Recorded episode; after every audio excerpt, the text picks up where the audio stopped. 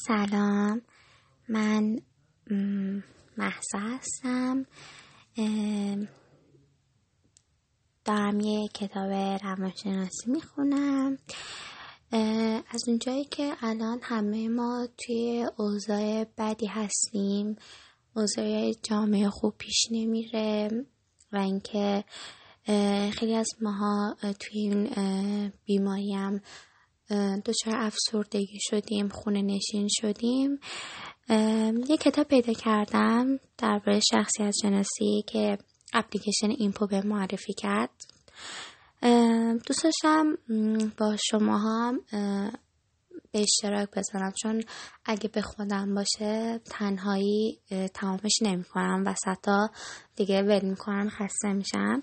ولی اگه اینجوری بخوام هی برای شما یه پادکست درست کنم بفرستم.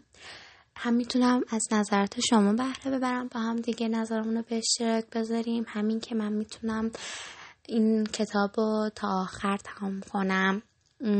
و یه فرصت خوبیه برای کسایی که خیلی کتاب خوندن سختشونه. مخصوصا کتاب های روانشناسی. یعنی دوست دارن بخونن دوست یاد بگیرن ولی حوصله خوندن ندارن. من هر روز یه بخش خیلی کوتاهی رو می‌خونم اینجا قرار میدم به این امید که گوش بدین و نظرتون رو با من به اشتراک بذاریم اسم کتابم اسم خیلی خوبیه وضعیت آخر. من خوب هستم شما خوب هستید. نویسندشم تامس ای هریس ترجمه اسماعیل فسی حالا من نمی‌دونم این پیشگفتارشم براتون بخونم یا نه ولی خب پیشگفتارشم چیز خیلی خوبی گفته. چون من خودم فصل اولش خوندم یه دور با پیشگفتارشو. بر همین براتون پیشگفتارشم می‌خونم. در سالهای اخیر گزارش های زیادی درباره نارضایتی و بیتاقتی مردم از وضع روانپزشکی در همه جا بوده است. از مدت درمانی که انگار تا ابدیت طول می کشد، از مخارج زیاد، از نتایج نامعلوم و از آن همه واجه های مبهم و اسرارآمیز. برای بسیاری از مردم درست مثل این است که یک آدم کور در یک اتاق تاریک دنبال یک گربه سیاه بگردد که اصلا آنجا نیست. کتابها مجلات علم روانشناسی و روانپزشکی می‌گویند که درمان روانکاوی خوب است ولی اینکه آن درمان چه هست و چه کاری انجام می‌دهد هنوز کاملا روشن نیست. در بسیاری از مواقع تا طرف دیوانه زنجیری نشود کسی او را نزد روانپزشک نمی‌برد. گویی که هزاران کلمه درباره روانپزشکی نوشته شده اما هیچ وقت اطلاعات ساده و سودمند و متقاعد کننده به مردم داده نشده است تا عقیده آنها را نسبت به دکتر روانپزشک عینکی و ریش پروفسوری کاریکاتورهای مجلات با آن کاناپه کذاییاش تغییر دهد. این نارضایتی و بیتاقتی نه تنها از طرف مردم بلکه از طرف روانپزشکان نیز ابراز شده است. و من یکی از این روانپزشکانم.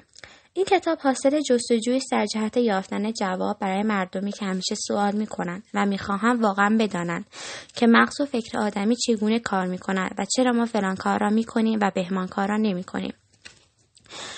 به عقیده من جواب در کشف تکان دهنده این نهفته است که احساس می کنم اخیرا پس از سالها در روانپزشکی به وجود آمده است. این کشف تحلیل رفتار متقابل نام دارد. این صحنه فعالیت جدید به بسیاری از کسانی که از شیوه های قدیم روانپزشکی و روانکاوی معیوس شده بودند امید تازه‌ای بخشیده است و به اشخاصی که به جای تطبیق با دیگران می‌خواهند تغییر کنند و اشخاصی که به جای سازش می‌خواهند دیگرگونی در درون خود به وجود آورند جوابهای تازه‌ای داده است. تحلیل رفتار متقابل واقع بینانه زیرا بیمار را با این واقعیت مواجه می سازد که صرف نظر از هر آنچه در گذشته اتفاق افتاده او خودش مسئول آنچه در آینده اتفاق می افتد خواهد بود. علاوه بر این اشخاص را قادر به تغییر می سازد تا بتوانند در خود یک نوع کنترل شخصی و جهتیابی شخصی ایجاد کنند و همچنین به این واقعیت دست یابند که همواره آزادی حق انتخاب دارند. در توسعه این روش مقدم بر هر چیز ما به دکتر اریک برین مدیون هستیم که با تدوین مفهوم تحلیل رفتار متقابل در حقیقت یک سیستم واحد روانپزشکی انسانی اجتماعی به وجود آورده است که در سطح تئوری جامعه و در سطح عملی موثر است. باعث سربلندی نگارنده است که طی ده سال گذشته افتخار همکاری و همفکری با او را در جلسات بحث و سمینارهای عالی علمیش داشتم. من با روش درمانی برین برای اولین بار در نوامبر سال 1957 آشنا شدم. در این تاریخ او در مجمعی از گروه روانپزشکان آمریکا در ناحیه غرب در لس آنجلس یک سخنرانی گزارش علمی ویژه‌ای را ارائه داد. عنوان گزارش او چنین بود. تحلیل رفتار متقابل. روش جدید و موثری برای درمان گروهی. بلافاصله پس از شنیدن گزارش برین متقاعد شدم که این گزارش علمی معمولی نیست بلکه طرح زیربنایی با برنامه کار ذهنی انسانی است که تا آن روز کسی آنچنان نساخته بود. واژگان ساده این گزارش های مختلف نقشه را شناسایی و برای همه قابل فهم ساخت. این واژگان ساده این امکان را برای دو نفر فراهم ساخت که درباره رفتار انسانی صحبت کنند و بدانند که درباره چه حرف می‌زنند تاکنون یکی از دردسرهای روانکاوان همواره این بوده است که واجه های این ان برای تمام آنها یک معنی واحد ندارد. مثلا واژه من فروید که هنوز برای هر گروه یا هر کس معنی به خصوصی دارد فروید برای این واژه تعریف گسترده ای داشت و به همین نفع اغلب روانکاوان بعد از او نیز تعریف هایی کردند. در مورد بسیاری واژه های دیگر نیز همینطور است. اما این تعریف های دراز هم برای بیماری که وضع روحیش طوری است که مثلا نمی‌تواند شغل ثابتی را نگه دارد کمک خاصی نمی‌تواند باشد. به خصوص که اگر شغل آخرش را به خاطر این از دست داده باشد که نمی‌توانسته درست بخواند و به دستورات عمل کند. حتی اغلب نظری پردازان نیز با هم توافق ندارند که واژه من دقیقا به چه معنی است. واژههایی با معانی مبهم نظریه های مشکل و پیچیده و اسمهای دهان پر کن. معمولا بیمار را بیش از آن که کمک نماید ناراحت می کند. هرمان ملویل می گفت مردی که واقعا علم دارد لغات مشکل زیادی به کار نمی‌برد. لغات مشکل بزرگ مشکلات بزرگ را حل نمی کنند لغات واجه های تحلیل رفتار متقابل یک ابزار دقیق درمانی است. زیرا این لغات عناصر رب... ربانی هستند. ببخشید من خیلی چیزم خوب نیست. عناصر روبانی هستن که بر همه قابل فهمن کلماتی هستن که در زندگی واقعی و روزمره و عادی همه کس وجود دارن. همچنین روش تحلیل که به خصوص برای استفاده در درمانهای گروهی درست شده است. نشانگر جوابی بر ناسازگاری کلی بین نیاز به درمان و وجود متخصصین به منظور انجام این کار است. طی 20 سال اخیر به خصوص پس از جنگ جهانی دوم رواج درمانهای روانی طبقات نسبت به این رشته را بارز تر کرد. به طور که کم کم احساس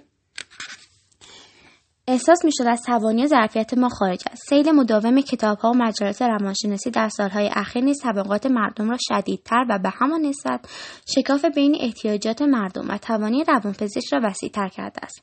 مشکل بود که چطور می شود فروید را از برج آج روانکاوی پایین کشید و به میان توده مردم آورد. تکاپوی علم روانپزشکی برای رفع این احتیاجات یک سخنرانی به وسیله دکتر مایک گورمن مدیر کل کمیته ملی بیماری های روانی در مجمع سالانه روانپزشکان آمریکا در ماه می سال 1965 اعلام شد. همانطور که شما از سال 1945 تا امروز از یک گروه 3000 نفری به مجمعی تخصصی با 14000 عضو افزایش یافتید به همان ترتیب فزاینده نیز به میان احتیاجات و دردهای واقعی مردم کشانده شدید. شما دیگر نمی‌توانید در خلوت دفترهای خصوصی راحت خود پشت میز کنار کاناپه بنشینید و عکس فروید هم که در سال 1999 به آمریکا آمده بود پشت سرتان به دیوار آویزان باشد. مجبورم اعتراف کنم که روانپزشکی امروز باید یک زبان عام پیدا کنند که پیراسته از واژه اصطلاحهای دکتر معاونه و تخصصی حرفهای و زبانی آسان و ساده برای گفتگو باشد. این وظیفه هر قدر هم سخت باشد باید به هر قیمت که شده انجام شود تا روانپزشکی از دسترس مردم عادی محو نگردد. من اخیرا از نوشته های عدی از روانپزشکان جوان که در کارهای خود تغییرات سالی را نشان دادن قوت قلب تازه گرفتم. تغییراتی در این جهت که روانپزشک به جای که در حیات حرفه‌ای راحت خود سالی ده 20 بیمار خصوصی مطمول داشته باشد آسینها را بالا بزن و به خدمت مردم کوچه و بازار بپردازد. روانپزشکی باید امروز این واقعیت را قبول کنند که دیگر قادر به رویارویی با مسائل جامعه نیست. مشکلات روانی اجتماعی مردم فقیر امروز عدم موفقیت جوانان در مدارس دردهای کارگرانی ناراحت که زیاده از حد کار کردن و مرز و وحشت اجتماعی مردم از تراکم جمعیت در شهرهای شلوغ و الی غیرالنهایه بسیار از رهبران فهمیده روانپزشکی توجه بیشتری به نقش جدید روانپزشکی در دهههای آینده مبذول میدارند به خصوص در مورد کمکهای روانی برای مردم فقیر.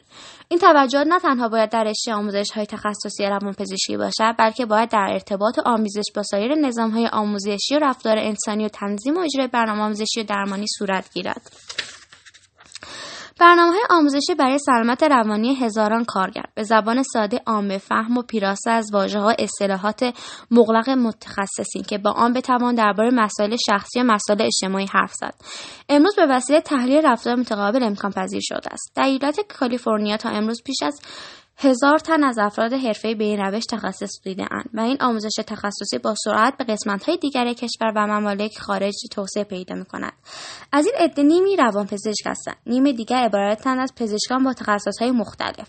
از جمله متخصصین آبستنی و زایمان اطفال داخلی طب عمومی روانشناسان مددکاران اجتماعی سرپرستان بهبود مجرمین سابق پرستاران معلمین مدیران امور اداری کشیشان و قضات. قضات؟ قضات؟ قضات. امروز تحلیل رفتار متقابل در بسیاری از های کالیفرنیا به صورت درمان گروهی به کار گرفته شده است. همچنین در زندانها و انستیتوهای مخصوص سرپرستی جوانان. واقعا نمی‌دونم این کلمه یعنی چی. هر کسی دونست بیاد به من بگه معنیش چیه. عده کسی را فضاینده از روانپزشکان روانکاوان نیست که امروز در امور مشاوره مربوط به مسائل زناشویی درمان مسائل دوره بلوغ و دوره مقبل بلوغ مشاوره های مذهبی و مسائل خانوادگی کار می‌کنند از تحلیل رفتار متقابل استفاده می‌کنند. این تحلیل همچنین تا امروز دست کم در یک مرکز پزشکی برای بیماران و معلول عقب افتاده نیز به کار گرفته شده است. مرکز پزشکی لورل هیلز در ساکرامنتو یک دلیل عمده که چرا تحلیل رفتار متقابل چنین امید گسترده را در پر کردن های بین نیاز و وسیله درمان روانی به ما می‌دهد آن است که این روش بهتر از هر جا در گروه ها سمر بخش است. این یک وسیله آموزش یادگیری است نه کاوش های باستانشناسی در زیر زمین های روحی. طبق تجربیات خصوصی من عده بیمارانی که توانستن معالجه شوند در یک محدود زمانی چهار برابر شده است. طی 25 سال خدمت من به عنوان یک روانپزشک در معالجه بیماران و اجرای برنامه آموزشی طولانی هیچ چیز مرا مانند کاری که امروز می‌کنم به هیجان نیاورده است. مهمترین جنبه موفقیت آمیز تحلیل رفتار متقابل این است که بیماران وسیله می‌دهد که خودشان بتوانند از آن در همه جا استفاده کنند.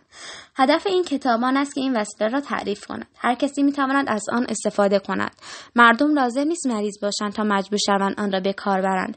از اینکه اغلب مشاهده می‌کنم چگونه از همان جلسه اول مردم شروع به تغییر می‌کنند خوب می‌شوند رشد می‌کنند و اولین حرکت را برای خلاصی از استبداد گذشته انجام می‌دهند لذت ژرفی به من دست می‌دهد.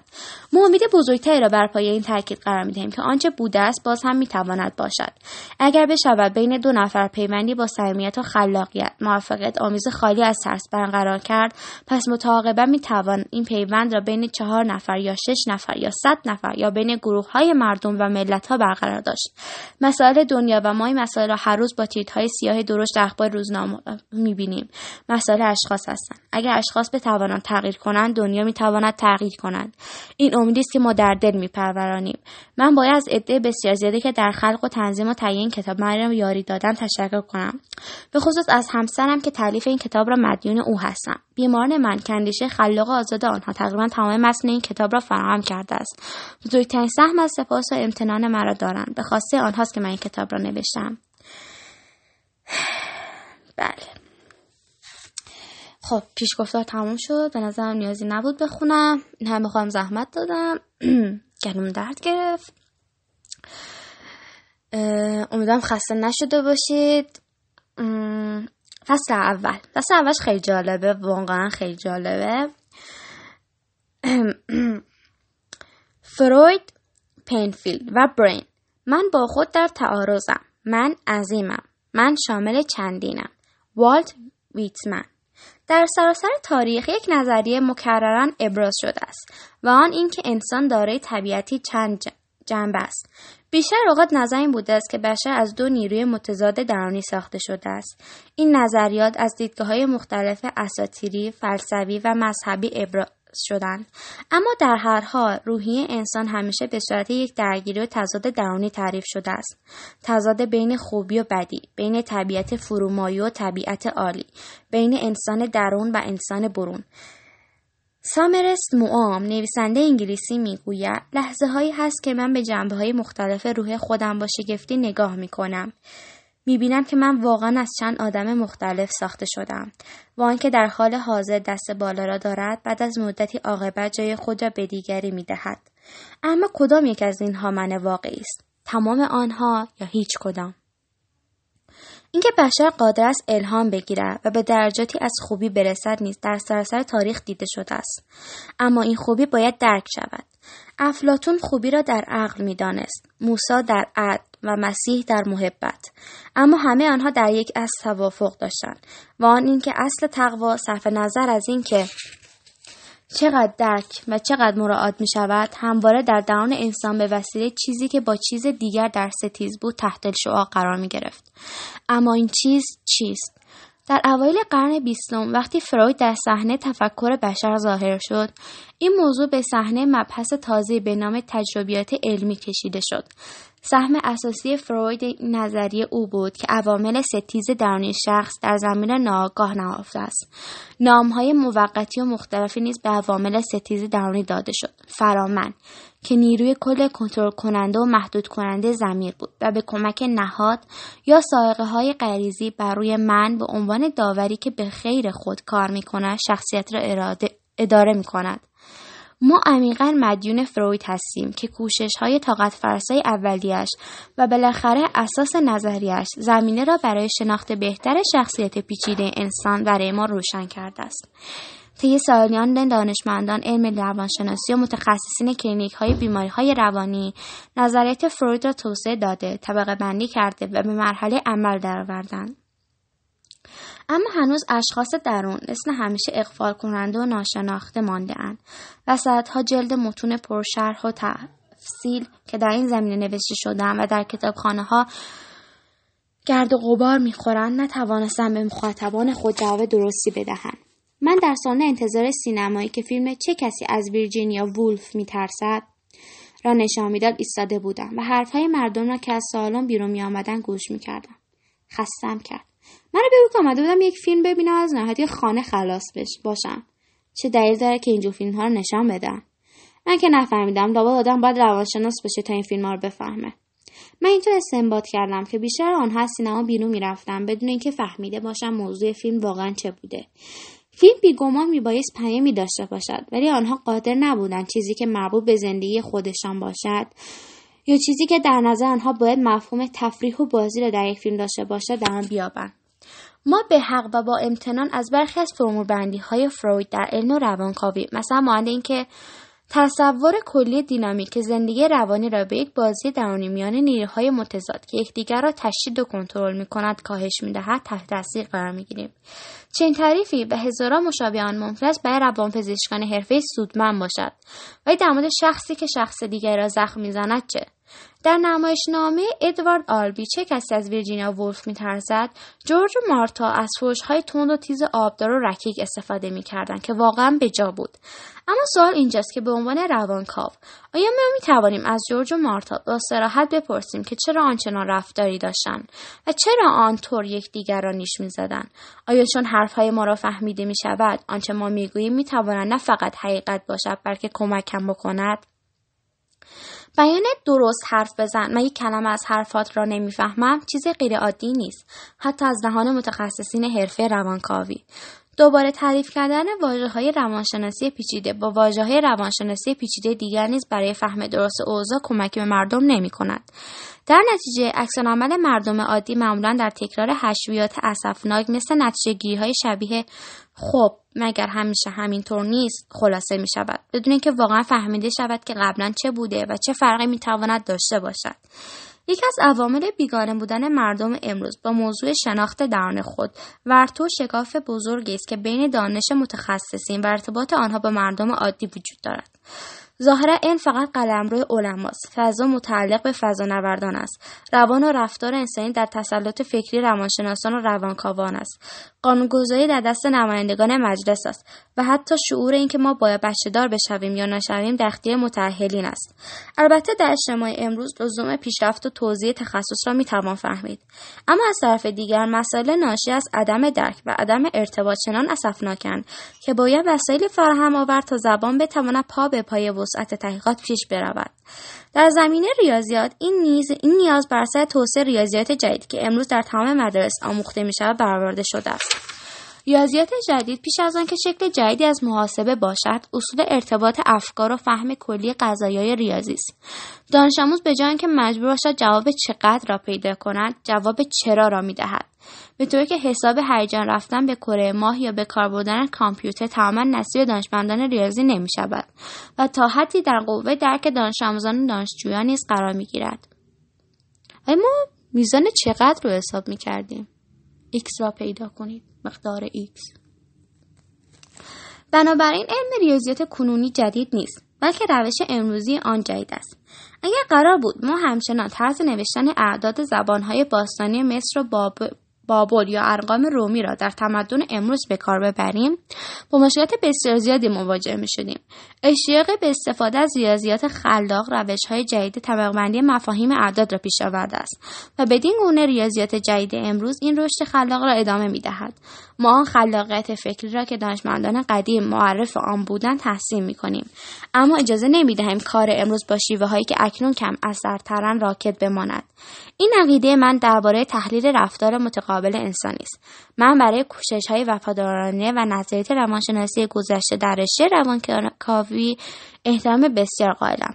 آنچه امیدوارم در این کتاب ارائه دهم آن است که نخست های گذشته را توضیح دهم و سپس های جدیدی را معرفی کنم. نه از آن جهت که به های قدیمی حمله خصمانه کرده باشم بلکه صرفا از این نظر که در مواجهه با مسائل عدیده جوامع امروز لازم است برای یافتن های تازه های تازه برداریم. زیرا به طوری که مدارک نشان می‌دهند روش قدیمی ظاهرا در حد کفایت نافع نبودند یک روز دانشجوی جوانی از بخش خدمات توسعه دانشگاه دانشگاه کشاورزی در کشتاری به دهقان سالخورده برخورد که با یک کلوخ شکن کهنه مشغول کار بود. دانشجوی جوان ویزیتوری بود که برای فروش کتاب تازه حاوی مطالب سودمند درباره طرق خیزی کردن خاک و تکنیک های بهتر تازه کشاورزی از این مزرعه به آن مزرعه می‌رفت جوان پس از نطق کوتاه بسیار موثری که معلوم بود درجه آن تمرین زیادی کرده است از مرد سالخورده پرسید که میل دارد نسخه از کتاب را بخرد مرد دهقان در پاسخ گفت پسرجان من حالاشم به نصف همان خوبی که بلدم زراعت نمی کنم. منظور کتاب حاضر نه تنها ارائه اطلاعات جدید بلکه کوشش برای پاسخ به این مسئله است که چرا مردم غالبا به همان خوبی که طبیعتا بلدن زندگی نمی کنند آنها ممکن است بدانند که متخصصین گفتنی های زیادی درباره رفتار انسانی در کتاب های خود آوردن ولی ترجیح می‌دهند که بسازند یا نظر و نیاز کنند یا حداکثر به مجلات بنویسند یا بنشینند و زندگی خود را در کاریکاتورها و شوخی های مبتذل نظاره کنند. اما چه چیزی کاملتر و ساده تر از آن است که برای یافتن جواب های تازه در مورد مسائل قدیمی به اصول محرک های رفتار انسانی بپردازیم؟ آیا اطلاعاتی وجود دارد که هم حقیقی و هم سودمند باشد؟ جستجوی برای جواب صحیح تا همین سالهای اخیر محدود به مختصر اطلاعاتی بود که درباره کار مغز آدمی داشتیم اینکه مغز چگونه خاطرات رو ضبط و ذخیره می کند و این خاطرات چگونه در سالهای بعد دوباره تحریک می شوند و از گذشته های دور ناگهان در زندگی امروز احکام جازمی و همچنین گنجینه به وجود می. قسمت بعدی فصل اول درباره دکتر پنفیلده که با یه سوزن الکتریکی تحریک ایجاد می‌کنه خاطرات رو نشون میده. خیلی هم جالبه. ولی اگه بخوام بخونم خسته میشین. زیادی خوندن خیلی خوب نیست. مخصوصا در رابطه, در رابطه با این کتابا. برای همین برای تا همینجا بسته.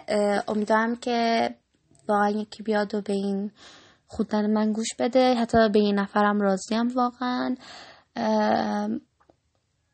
می‌دونید ما الان واقعا توی وضعیت آخر زندگیمون هستیم.